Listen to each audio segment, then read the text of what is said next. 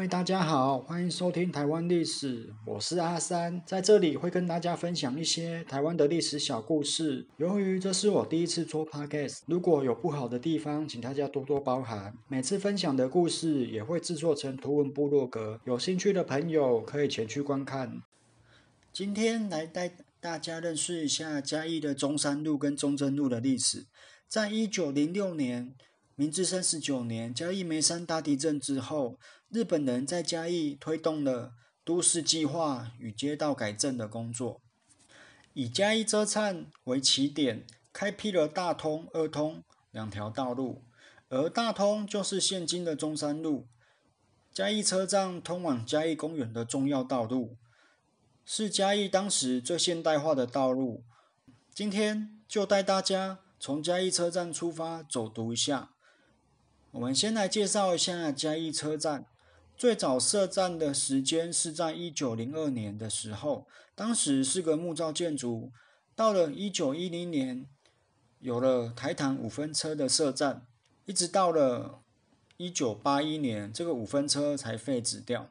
一九一二年的时候，衔接了嘉义的阿里山铁路，在当时可以说是个三铁共构的车站。现今的站体。是在一九三三年完工启用的，有别于其他同时期新建的车站，嘉义市的是采用现代风格新建而成。我们往前走就会走到了喷水池，中间会经过许多的店家，如果喜欢的话也可以去逛逛。喷水池这里原本是嘉义旧城墙的一部分，日本时期拆掉后改建成喷水池。据文献的记录，应该是在一九一四年完工的。现在上面的雕像是加农的棒球选手吴明杰，还会旋转哦。当时在这附近也有许多现代化的设施。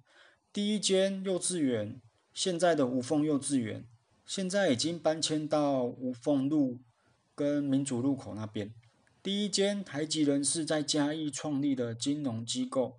罗山信用组合，也就是今天的宜信；第一间糕饼店日香屋，也就是现在的台湾饼铺；第一间戏院加一座，现在已经拆除了。南记书屋是推广汉学的书店，可惜现在都已经不存在了。走到这里，是不是觉得有点口渴？可以去玉香屋买杯饮料哦。在玉香屋的旁边，有没有发现一个第一广场入口？在早期，这里是繁华的商业中心，现在已经落寞了。可是你打开地，可是你打开 Google 地图会发现，这里的设计是一个八卦阵。在早期没有监视器的年代，设计八卦阵的主要功能就是防盗，让小偷走进去走不出来。现在这里还保留着一些四五十年的老建筑，如果有兴趣的可以进去看一下。那我们就继续往前走嘛。到了中山路与成人街的交叉口，会发现一间福州卤味。这间可以说是嘉义的老店，至少营业六十年以上了，算是冷的干卤味，很适合当下酒菜。吃起来有一点点中药的香气，价格的标示也很清楚，大家可以放心的购买。那我们就继续往前走吧。这里会有几间。早期的街屋，如果我想要拍照的，可以停下来看一下。那我们到了市政府这里，这里在日本时期也是行政中心。早期有嘉义郡役所、嘉义街役场、税务出张所，可是都没有留下来。我们再往前走，就会到了嘉义高商。嘉义高商之前就是嘉义农林学校。后来嘉义农林学校搬走之后，改成了嘉义高商。我们往前走，就走到了嘉义公园了。既然到了这里，我们就进去走走吧。嘉义公园原本是嘉义农会的农场，在一九一零年将农场改建成公园，并在里面做一些植树、建设一些设施。在一九一一年，明治四十四年十一月三日的时候。举办开园仪式。我们现在在嘉义公园的外面，就可以看见一个 Kano 园区。大家都有看过 Kano 这部电影吗？这是由马志祥执导，陈嘉卫、魏德胜编剧，永代正敏、曹用林、板井真纪、伊村东吾及大泽隆夫等人主演的。K 农指的就是加农，也就是嘉义农林棒球队的简称。我们来说一下嘉义农林棒球队的历史吧。大家应该都没有听过嘉义农林这所学校吧？就是现今的嘉义大学，在一九一九年的时候成立，主要是培养农业和林业的人才。到了两千年的时候，与当时的嘉义师范合并成了嘉义大学。学校成立棒球队的时候是在一九，学校成立的棒球队。在一九三一年，首次到了台北参赛，便拿下了全台高校的棒球冠军，打破了十二年都是由北部地区球队垄断，所谓冠军锦旗不过浊水溪的传统。之后，他们代表了台湾赴日本参加第十七回夏季甲子园大赛，以三胜一败的佳绩获得了准优胜。震惊日本，博得了英雄战场、天下佳农的美誉。那我们就往嘉义公园里面走去吧。这里面的树荫可以说是非常的茂密，夏天也不会很热。走着走着，就看到了孔子庙。孔子庙两旁放着两个石碑，就是重修文庙碑与重修御风书院碑记。其实原本的孔子庙。在市区那边，后来因为地震倒塌后没有重建，一直到了一九一六年，当时的嘉义市政府才又在这里重建了孔子庙。那我们就绕到孔子庙的后面，继续往后走吧。到了这里会看见两只石狮子。哦，不，这不是石狮，这可是破犬，是狮子和狗的幻想生物，常会放在日本寺庙和神社的两侧。这里开始就是嘉义神社的遗址了，两旁的破犬及石灯笼都是日本时期遗留下来的。偷偷的拍一张，伪装自己去日本，不知道会不会被发现。我们走过了忠烈祠的牌坊之后，就到了嘉义市的史迹资料馆，昭和十八，这里是要门票的，五十元。可以抵消费，里面有纯木的咖啡厅跟文创的小商品，还有和服体验哦。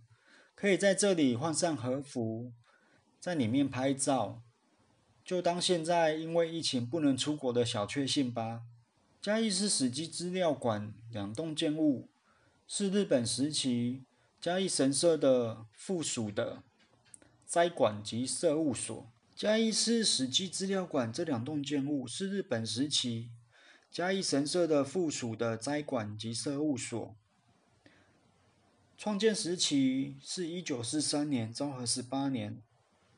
斋馆就是往神社祭祀前往斋戒和准备的地方，而社务所就是神社的行政管理办公处。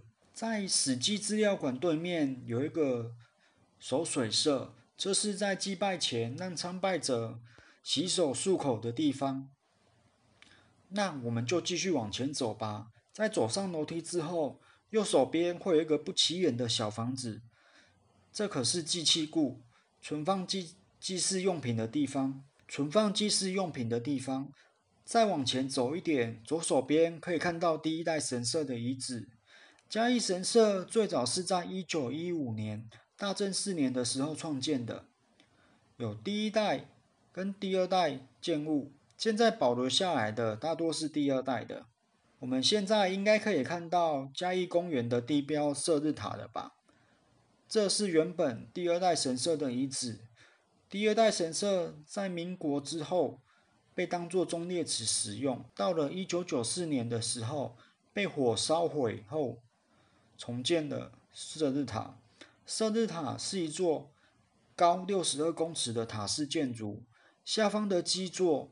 是忠烈祠，那为什么会叫射日塔呢？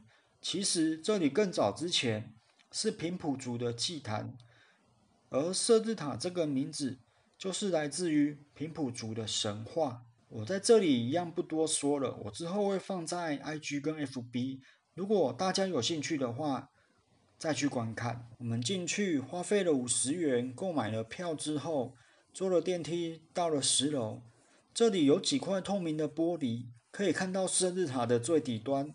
如果不怕高的，可以站上去看看。而再往上走，生日塔的最顶端可以鸟瞰嘉义市的市景。